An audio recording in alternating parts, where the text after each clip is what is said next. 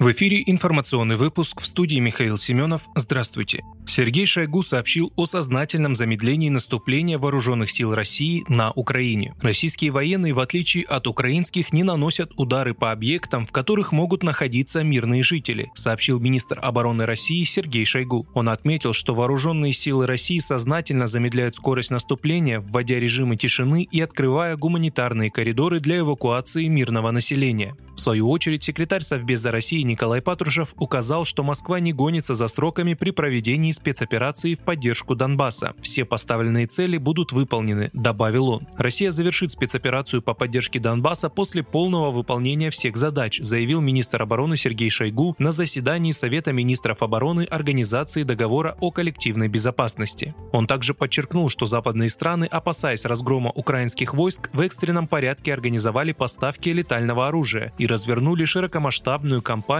по дезинформации мирового сообщества относительно истинных причин украинского кризиса.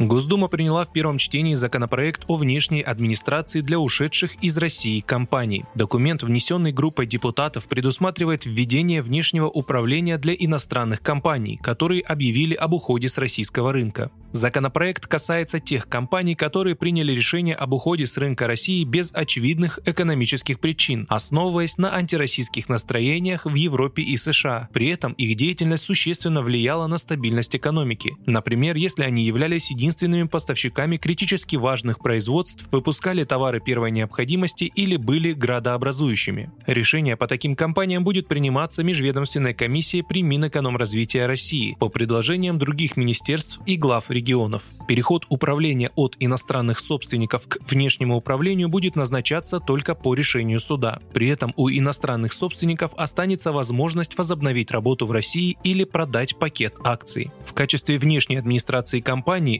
объявившей об уходе с рынка России, может быть назначен решением суда госкорпорация ВБРФ или иная организация. Госдума приняла закон о запрете гражданам с судимостью работать в такси. Госдума приняла в третьем чтении законопроекты с поправками в Трудовой кодекс, которые запрещают лицам с непогашенной или не снятой судимостью работать в сфере перевозок пассажиров и багажа. Решения опубликованы в системе обеспечения законодательной деятельности. Если инициативы правительства одобрят Совет Федерации и президент, работать в легковом такси не смогут люди с непогашенной или не снятой судимостью или фигуранты уголовных дел за среднетяжкие, тяжкие и особо тяжкие тяжкие преступления. Нормы касаются и граждан стран Евразийского экономического союза – Армении, Белоруссии, Казахстана и Киргизии. Как и россияне, они должны будут показать работодателю заверенную справку об отсутствии судимости с переводом на русский язык. МТС начала продавать уцененные и поддержанные смартфоны. МТС запустила продажу уцененных и бывших в употреблении смартфонов в собственной рознице и онлайн-магазине, сообщили в компании. На все устройства категории «как новые» распространяется гарантия, а их стоимость может быть ниже до 50% по сравнению с новыми аппаратами, уточнили в МТС. Уцененные и бывшие в употреблении гаджеты поступают в продажу из собственного центра постпродажного обслуживания розничной сети МТС. Вы слушали информационный выпуск. Оставайтесь на справедливом радио.